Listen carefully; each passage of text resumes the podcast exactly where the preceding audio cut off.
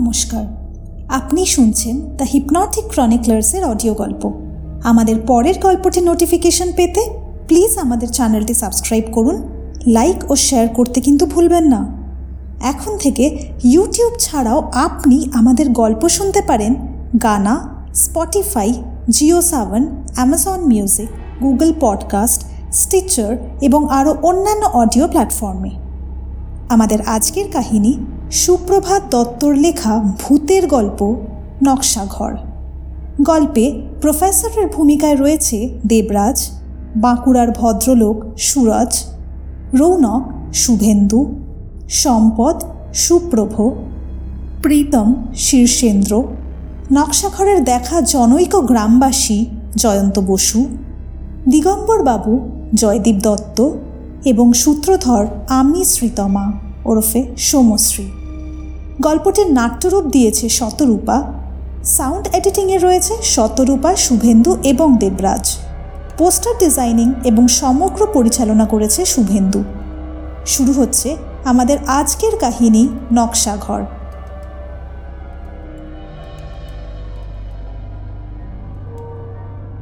প্রীতম রৌনক ও সম্পদ, আর্টস কলেজের মাস্টার্সের স্টুডেন্টস।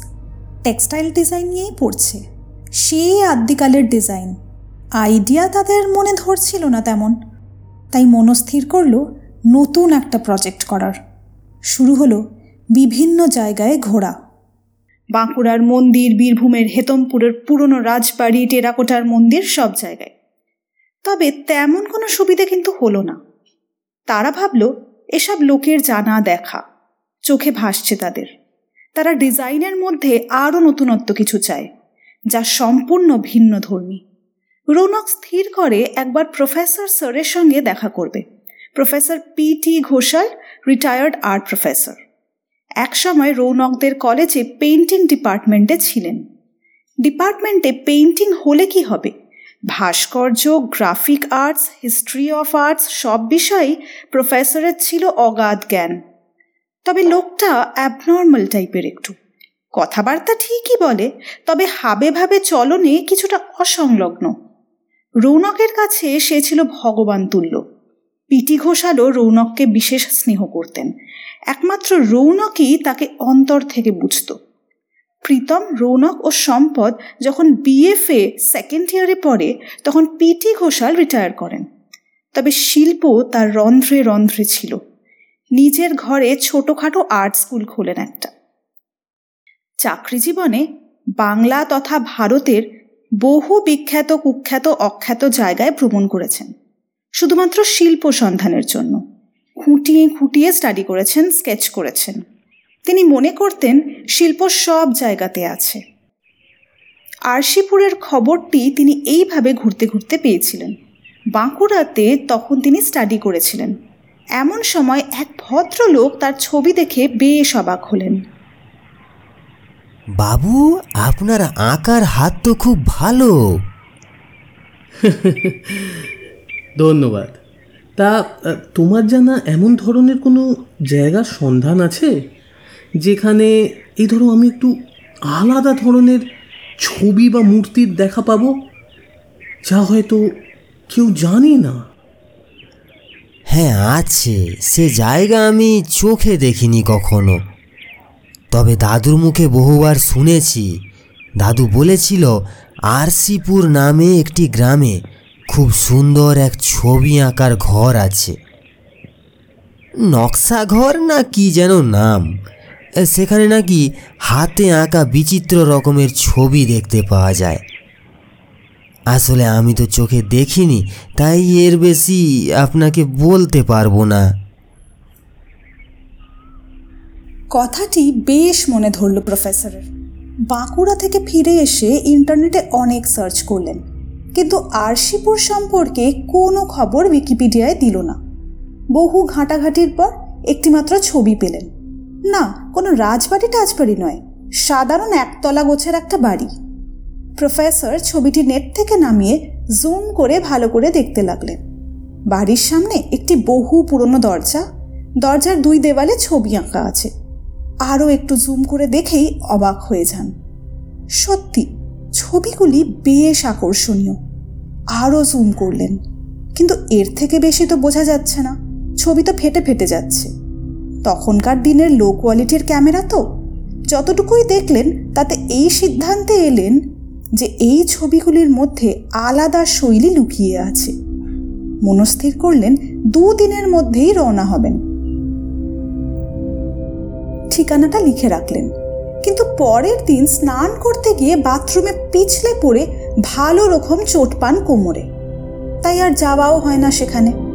বেশ কয়েকদিন ধরে রৌনক যাব যাব করছিল প্রফেসরের কাছে, তাদের প্রজেক্টের ব্যাপারে আলোচনা করতে। কিন্তু যাওয়া আর হয়ে উঠছিল না কিছুতেই। প্রফেসরের অসুস্থতার খবর পেয়ে আর দেরি করল না, বেরিয়ে পড়ল সে। Professor PT Ghoshal শুয়েছিলেন। কোমরে তার বেল্ট জড়ানো আসব স্যার। আরে এসো এসো রৌনক এসো। তা এখন কেমন আছেন স্যার?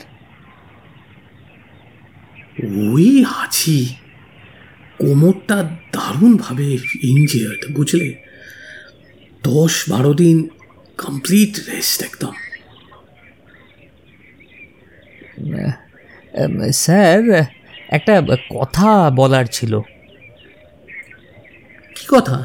বলো। একটা প্রজেক্ট করছি। টেক্সটাইল ডিজাইনে যাতে আরও নতুন কিছু সংযোজন করতে পারি সেই জন্য বিভিন্ন মন্দির পুরনো রাজবাড়ি ঘুরে স্টাডি করছি। ওই নতুন ধরনের ডিজাইন যাতে মাথায় আসে। কিন্তু তেমন আইডিয়া পাচ্ছি না। তাই বলছিলাম আপনার যদি তেমন কোনো জায়গার সন্ধান থাকে যেটা অপ্রচারিত কিন্তু ইন্টারেস্টিং এমন একটা জায়গার কথা আমার জানা আছে। আপনি জানেন? হুম আরশিপুর নামে এক অখ্যাত গ্রামে সেই বিরল নকশা ঘর আছে। এখনও তেমন প্রচার পাইনি। কিছু তথ্য সংগ্রহ করে সেখানে যাওয়ার জন্য আমি প্রস্তুতি নিচ্ছিলাম, কিন্তু অ্যাক্সিডেন্টটা ঘটার ফলে যাওয়া হয়ে উঠল না। তবে তুমি ঘুরে এসো। দেখবে, ভালো লাগবে। প্রত্যেকটি ছবি ভালোভাবে স্টাডি করবে স্কেচ করবে। প্রয়োজনে ছবি তুলে আমার হোয়াটসঅ্যাপে পাঠিয়ে দেবে।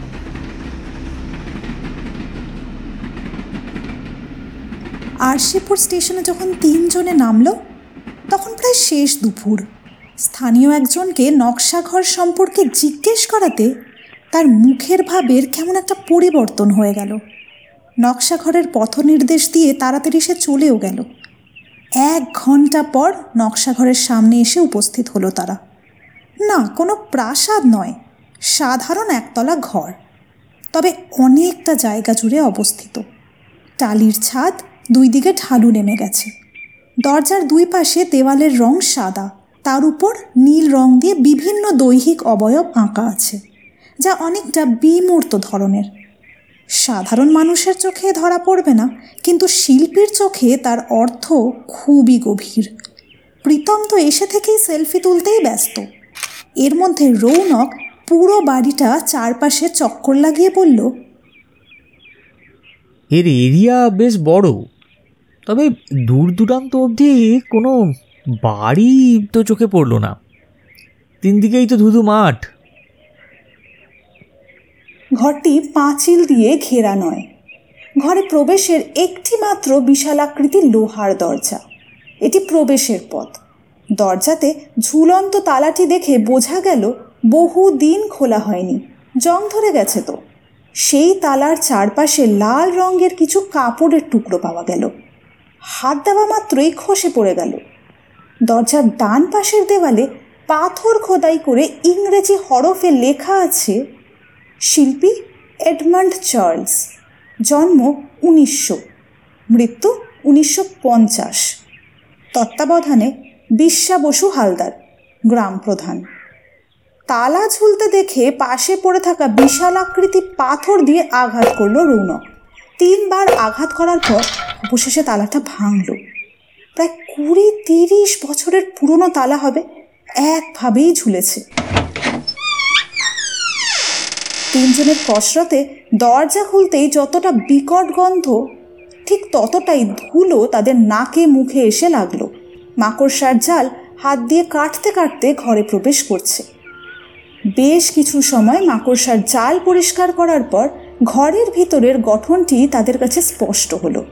লম্বা সরু করিডর, দুপাশে দেওয়াল, ডান দেওয়ালে কিছু বিরত রেখে পরপর তিনটি দরজা বাঁ দিকেও সেই রকম আর করিডোরের শেষের প্রান্তে আর একটা দরজা। সব শুদ্ধ মোট সাতটি রুম আছে, তবে প্রতিটি ঘরের দরজাই বন্ধ। দুপাশের দেওয়ালে সিলিং থেকে একটু নিচে সরাসরি সাজানো ফ্রেমবন্দি অয়েল পেন্টিং। ফুল, পাখি, নকশার ছবি আর দুই দেওয়াল জুড়ে আঁকা মা ও শিশুর ভালোবাসার উপর ভিত্তি করে আঁকা অসাধারণ সব ডিজাইন। শুধু মা ও শিশুর ভালোবাসার উপর ভিত্তি করে যে এত রকম শৈলীতে ছবি আঁকা যায়, সেটা বোধহয় সত্যিই অবাক করার মতো। সচরাচর এই রকম জায়গায় বেশিরভাগ মানুষেরই মুখের ছবি দেখা যায়। কিন্তু এখানেই ব্যতিক্রম। কোনো মানুষের প্রতিকৃতি দেখা গেল না। সম্পদ চিন্তিত হয়ে বলল এই ঘরটা বোধ হয় স্রেফ এক্সিবিশনের জন্যই তৈরি। কোনো কালেই কেউ বাস টাস করেনি বোধ হয় প্রীতম এতই ক্লান্ত যে মেঝেতে ধুলোর ওপর পা ছড়িয়ে বসে পড়েছে। রৌনক ব্যাগ থেকে টিফিন বের করছে। আর সম্পদ প্রতিটি দরজা পর্যবেক্ষণ করছে। প্রতিটি দরজাতে তালা দেওয়া। এবার সম্পদ মজা করে রৌনকের উদ্দেশ্যে বলল ভাই রৌনক তোর পাথর নিয়ে তালা ভাঙার প্র্যাকটিসটা বোধহয় এখানেই হয়ে যাবে। রৌনক ও প্রীতম মেঝের ওপর পাশাপাশি বসে আছে। ওঠার তো নামগন্ধই নেই। ক্লান্তির ভূত মনে হচ্ছে এদের দুজনের ওপরেই বেশ ভর করেছে। প্রীতম দাঁড়িয়েছিল বসে থাকা রৌনক ও সম্পদের মুখোমুখি। প্রীতমের হাসি থেমে যায় অপ্রত্যাশিত একজনকে ঘরে দেখে। এক মধ্যবয়স্ক লোক। মুখে কাঁচা পাকা দাঁড়ি, লিকলিকে চেহারা, হাড় কঙ্কাল বেরিয়ে, পরনে হাফ হাতা গেঞ্জি ও ধুতি। সম্পদ চোখের ইশারাতে পিছন ফিরতে বলে প্রীতম আর রৌনককে। তারা পিছনে ফিরে লোকটিকে দেখে ধর্মার করে উঠে পড়ে। তিন বন্ধু এক দৃষ্টিতে তাকিয়ে আছে সেই ভদ্রলোকের দিকে। ভদ্রলোকও তাকিয়ে আছে স্থিরভাবে। কেউ কোনো কথা বলছে না। অবশেষে মৌনতা ভেঙে রৌনক বলল ইয়ে আসলে আমরা আর্ট মানে ওই ছবি আঁকা নিয়ে পড়াশুনো করি। ডিজাইন নিয়ে নতুন কিছু শেখার চেষ্টা চলছিল। কিন্তু কোনো আইডিয়া পাচ্ছিলাম না। তাই এই জায়গার কথা জানতে পেরে শেষ কথাটি একটু টান দিয়ে বলে অর্ধসমাপ্ত রেখে দিল রৌনক। ভদ্রলোক ধীরে ধীরে এগিয়ে এলেন তাদের তিনজনের কাছে। তারপর খসখসে গলায় বললেন কোথা থেকে আসা হচ্ছে? বর্ধমান থেকে। আমি এই গাঁয়ে থাকি। এ বাড়ির চত্বরে কেউ পা মারায় না।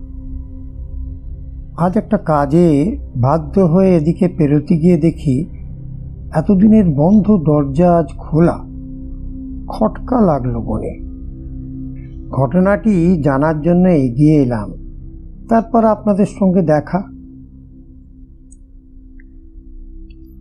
প্রীতম ও ভদ্রলোকের কথোপকথনের মাঝে রৌনক ভদ্রলোককে আপাদ মস্তক স্টাডি করছিল। এই বিষয়ে সে একটু বিচক্ষণ।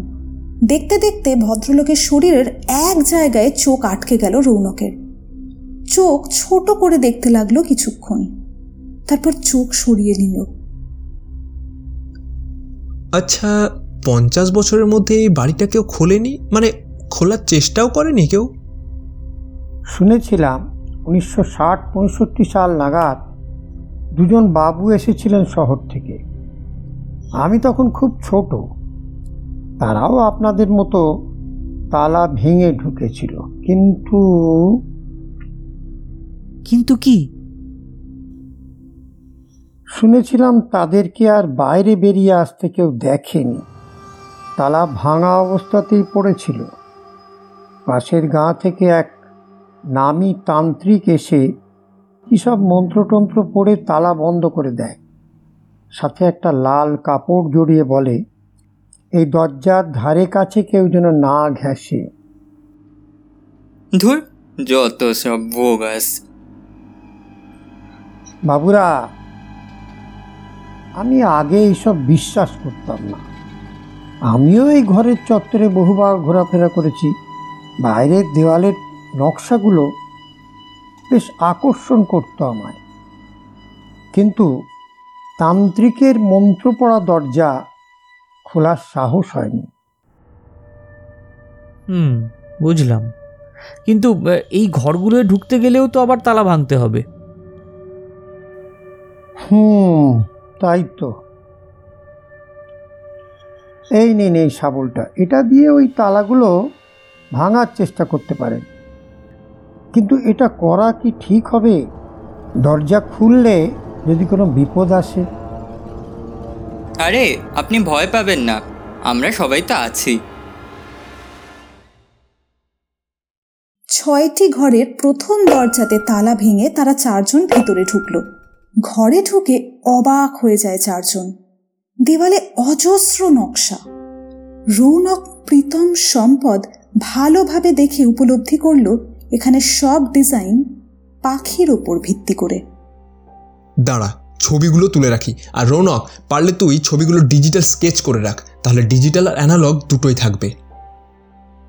সম্পদ তার স্মার্টফোন বের করে ছবি তুলতে শুরু করল। ভদ্রলোক এমনভাবে দেওয়ালে হাত বোলাচ্ছিলেন তা থেকে স্পষ্ট বোঝা যাচ্ছিল যে ভদ্রলোক আর্টকে খুবই ভালোবাসেন। গভীর স্নেহ ছিল সেই স্পর্শে। কিছুক্ষণ স্টাডি করার পর সেখান থেকে বেরিয়ে এসে দ্বিতীয় ঘরে ঢুকল। সেখানে আঁকা ছিল পশু ভিত্তিক নকশা। সম্পদ ছবি তুলছে। প্রীতম ও রৌনক খুব দ্রুততার সাথে ছবির স্কেচ করে রাখছে। এইভাবে তৃতীয় ঘরটিতে ফুল, চতুর্থ ঘরটিতে মন্দির ও পঞ্চম ঘরটিতে মা ও শিশুর ভালোবাসার উপর ভিত্তি করে আঁকা নকশা। এবং ষষ্ঠ ঘরটিতে ছিল বিভিন্ন ব্রিজের নকশা। ছয়টি ঘর দেখতে দেখতে প্রায় বিকেল শেষ হয়ে এলো। এবার তারা সাত নম্বর ঘরের দিকে এগোচ্ছিল যেটি ছিল শেষ প্রান্তে। সাত নম্বর ঘরের দরজা ভেঙে ঢোকার পরে সেখানকার অভূতপূর্ব নকশা দেখে দাঁড়িয়ে পড়ে তারা তিনজন। অ্যামেজিং আউটস্ট্যান্ডিং যেন অরণ্যের আভা লেগে আছে সমগ্র ঘর জুড়ে। কত রকমের যে গাছের নকশা পাতা শিকড় ডালপালা তার ইয়ত্তা নেই। এমন গাছভিত্তিক নকশার শৈলী তো দেখাই যায় না। শিল্পী এডমন্ড চার্লসের প্রতিভার জবাব নেই। কি বলিস? হ্যাঁ ভাই এ যে নকশার বনভূমি। শুধুমাত্র একটি দেওয়ালেই গাছ ও গাছে কাণ্ড আঁকা আছে। পাতা নেই।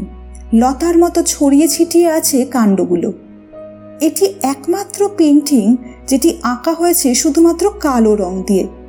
প্রীতম খেয়াল করল, সেই আগন্তুক ভদ্রলোক সেই গাছের নিচে দাঁড়িয়ে কিছু একটা জিনিস নিয়ে নাড়াচাড়া করে আবার রেখে দিলেন। তিনি এবার রৌনক প্রীতম সম্পদকে ডেকে বললেন, বাবুরা, এদিকে আসুন একবার। দেখুন এই গাছে কোনো পাতা নেই। হ্যাঁ সে তো দেখতেই পাচ্ছি। তারা তিনজন সেই ছবির আরও কাছে গেল। দেওয়ালের নিচে একটা টেবিল। টেবিলে নামানো একটি ডায়েরি। তেমন কেউ গুরুত্ব দিল না সেই ডায়েরিটিকে। এক মনে দেখছিল সেই আশ্চর্য গাছের ছবি। হঠাৎ প্রীতমের ডাকে রৌনক সম্পদ এমনকি সেই ভদ্রলোকও তাকালেন সেই ছবির দিকে।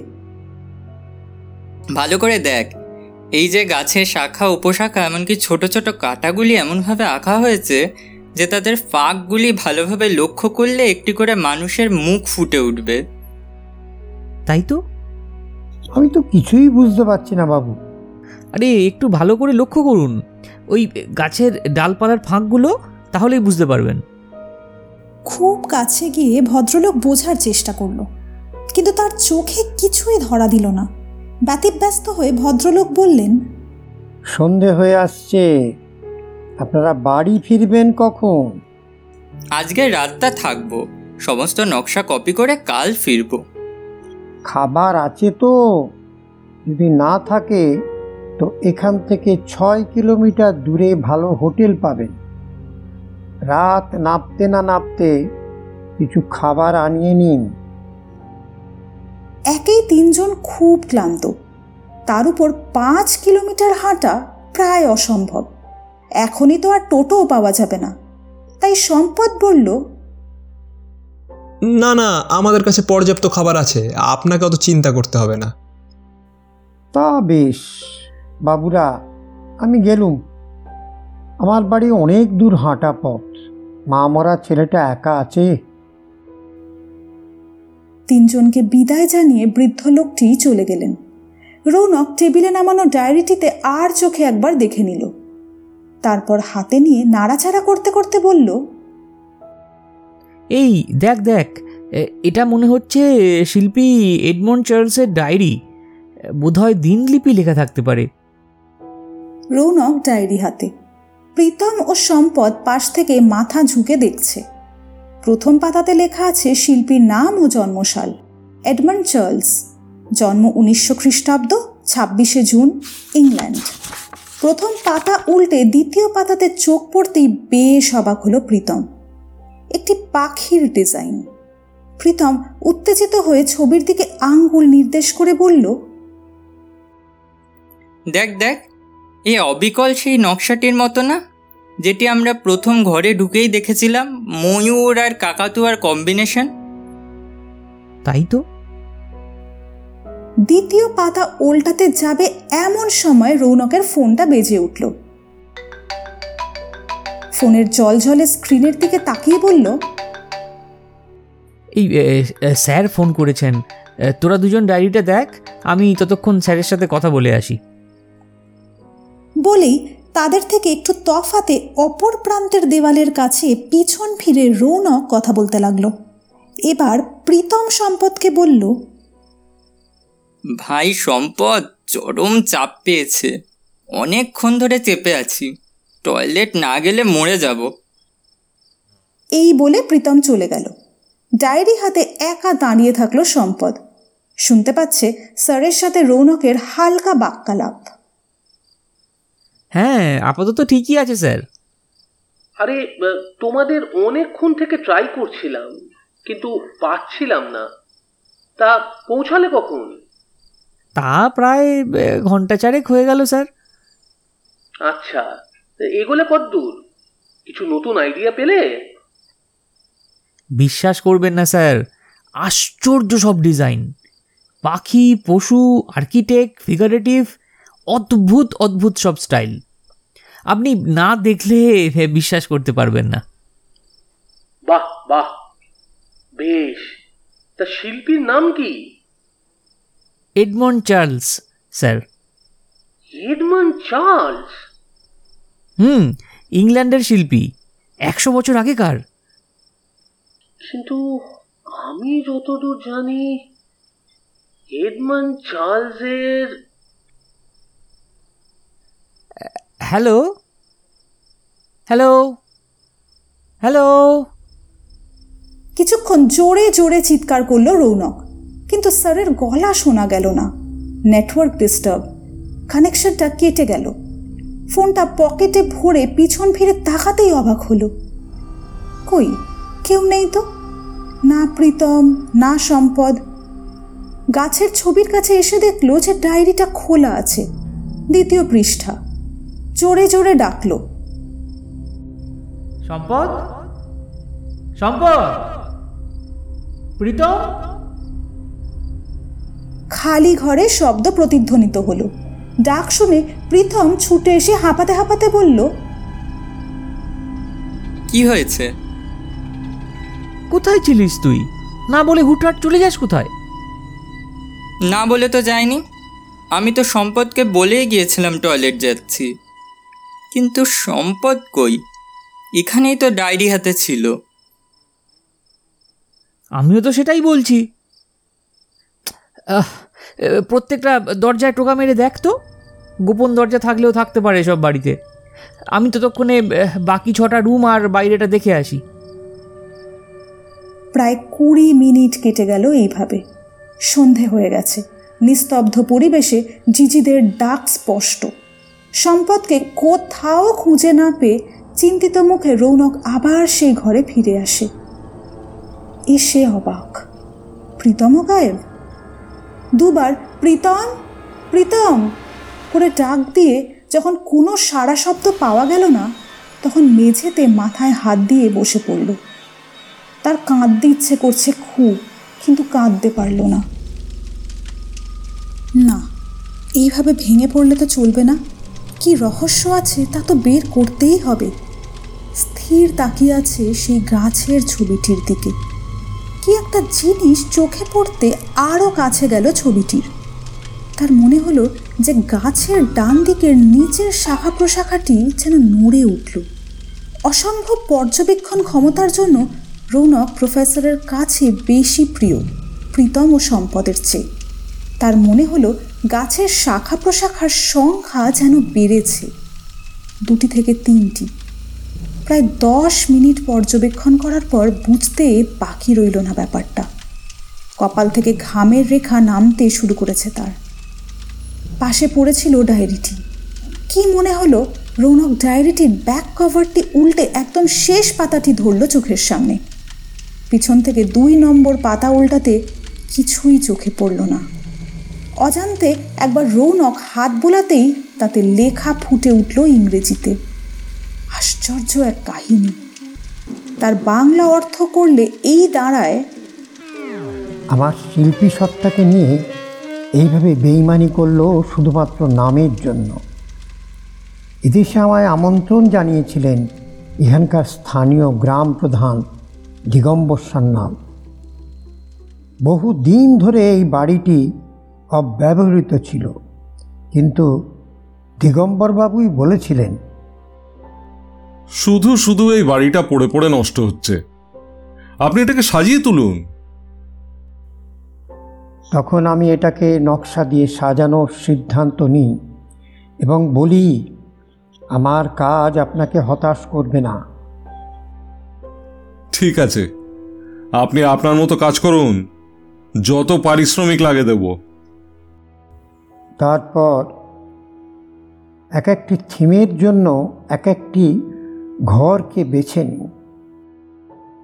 নম্বরও দিয়ে দিই। সাত নম্বর ঘরের কাজগুলি আমার জীবনের শ্রেষ্ঠ কাজ হয়ে থাকবে। এটার পিছনে অনেকটা সময় ব্যয় করেছি। সেদিনও গাছের কাজটি করছিলাম। বিশেষ ধরনের গাছ অনেক ভেবে চিনতে এই নতুন আইডিয়াটি পেয়েছিলাম। মাথায় ছিল একটা নতুন কিছু করে যাব এই দেশের জন্য। যা মানুষকে ভাবতে শেখাবে। তখন ঠিক করলাম, এমন একটি গাছ আঁকবো যার কোনো পাতা থাকবে না। এর ডালপালা এমন হবে যা মানুষকে ভাবতে শেখাবে। দর্শকের চোখ থাকলে বুঝতে পারবে এই শাখা প্রশাখার ফাঁকগুলিতে লুকিয়ে থাকবে মানুষের মুখের ছবি। যেদিন মন দিয়ে কাজটা করছিলাম হঠাৎ কোথা থেকে দিগম্বর সান্যাল উপস্থিত হলেন। ঘরের চারপাশ বিভোর চোখে দেখে বললেন আশ্চর্য! আশ্চর্য আপনার হাতের কাজ! আমি মৃদু হাসলাম। তখন আমি মন দিয়ে গাছের ছবিতে ব্যস্ত ছিলাম। আমার একেবারে কাছে এসে দিগম্বর সান্যাল বললেন কিন্তু এটা কি আঁকছেন? যদি একটু ভালো করে খেয়াল করেন শাখা প্রশাখার ফাঁকগুলি তাহলে দেখতে পাবেন মানুষের মুখ। সত্যিই তো? এরপর দিগম্বর বাবু যা বললেন তা আমি সত্যি ভাবতে পারিনি। প্রত্যেক ছবির নিচে আপনার স্বাক্ষর দেবেন শুধু এই গাছটি ছাড়া। সেখানে আমার নাম থাকবে। রৌনক পাতা উল্টে সাদা পাতাতে হাত বোলাতেই আবার লেখা ফুটে উঠল। এডমন্ড চার্লস লিখছেন তা কি করে হয়? শিল্পের সাথে শিল্পীর নামই তো টিকে থাকবে। হ্যাঁ আপনি যদি বলেন, এই গাছটি বিনামূল্যে করে দিতে, তাহলে ঠিক আছে। কিন্তু এখানে আপনার নাম দেওয়াটা তো রীতিমতো অন্যায়। রাগে ফুসছিলেন দিগম্বর হালদার। একজন গুন্ডা ধরনের লোক তার পাশে দাঁড়িয়েছিলেন। আমি কাজে মন দিলাম, তখনই ঘটল অঘটনটি। পিঠে অনুভব করলাম, তীব্র যন্ত্রণা পেছন থেকে আক্রমণ করা হয়েছে। তিন থেকে চারবার ছুরির কোপ বসেছে আমার পিঠে। রক্তাক্ত হাতে দেওয়াল ঘষতে ঘষতে বসে পড়লাম। তারপর সব শেষ। ওই পিসা দিগম্বর হালদার রক্তের দাগ পরিষ্কার করে আমার দেহকে এই বাড়ি থেকে দূরে মাটিতে কবরস্থ করলেন। তারপর নিজের নাম লিখলেন আমার সর্বশ্রেষ্ঠ কৃতিত্বের নিচে। রৌনক পাতা উল্টালো। হাত বোলালো, কিন্তু আর কোনো লেখা ফুটে উঠল না। রৌনক এবার একটু ভয় পেতে শুরু করল। মনে মনে বলল এই লেখা তার মানে? চার্লসের আত্মা লিখেছে। আরও পাতা উল্টাতে একটি পূর্ণ দৈহিক অবয়ব দেখল রৌনক। এটাই বোধ হয় এডমন্ড চার্লসের। হঠাৎ তার চোখ এক জায়গাতে আটকে যায়। চার্লসের বাঁ হাতে ছটি আঙ্গুল এমন আঙ্গুল কোথাও যেন দেখেছে সে। হ্যাঁ হ্যাঁ মনে পড়েছে। সেই লোকটির হাতে যখন প্রথম এই বাড়িতে সে পা রাখে, সেই লোকটির হাতে সে দেখেছিল। তাদের সাথে প্রত্যেক ঘরের ছবিও দেখল। তার মানে? কপাল দিয়ে ঘামের রেখা নামতে থাকে তার। পা কাঁপছে। কিছুক্ষণ পর সেই ছবিতে হাত বোলাতেই সব শেষ। অদৃশ্য হয়ে যায় রৌনক, তার দুই বন্ধুর মতো। অন্যান্য সবার মতো। যারা এখান থেকে আর কোনো দিন মুক্তি পায়নি। আটকে গেছে সেই গাছের ছবির ভিতর। সেই সময় শোনা গেল কান ফাটানো বিকট হাসি। এডমন্ড চার্লসের আত্মারূপী সেই লোকটির হাসি। দেওয়ালে আঁকা গাছের শাখা প্রশাখাগুলি তখনও নড়ে চলেছে। নিজেকে সাজিয়ে নিচ্ছে আরও এক মুখের অবয়ব তৈরির প্রচেষ্টায়।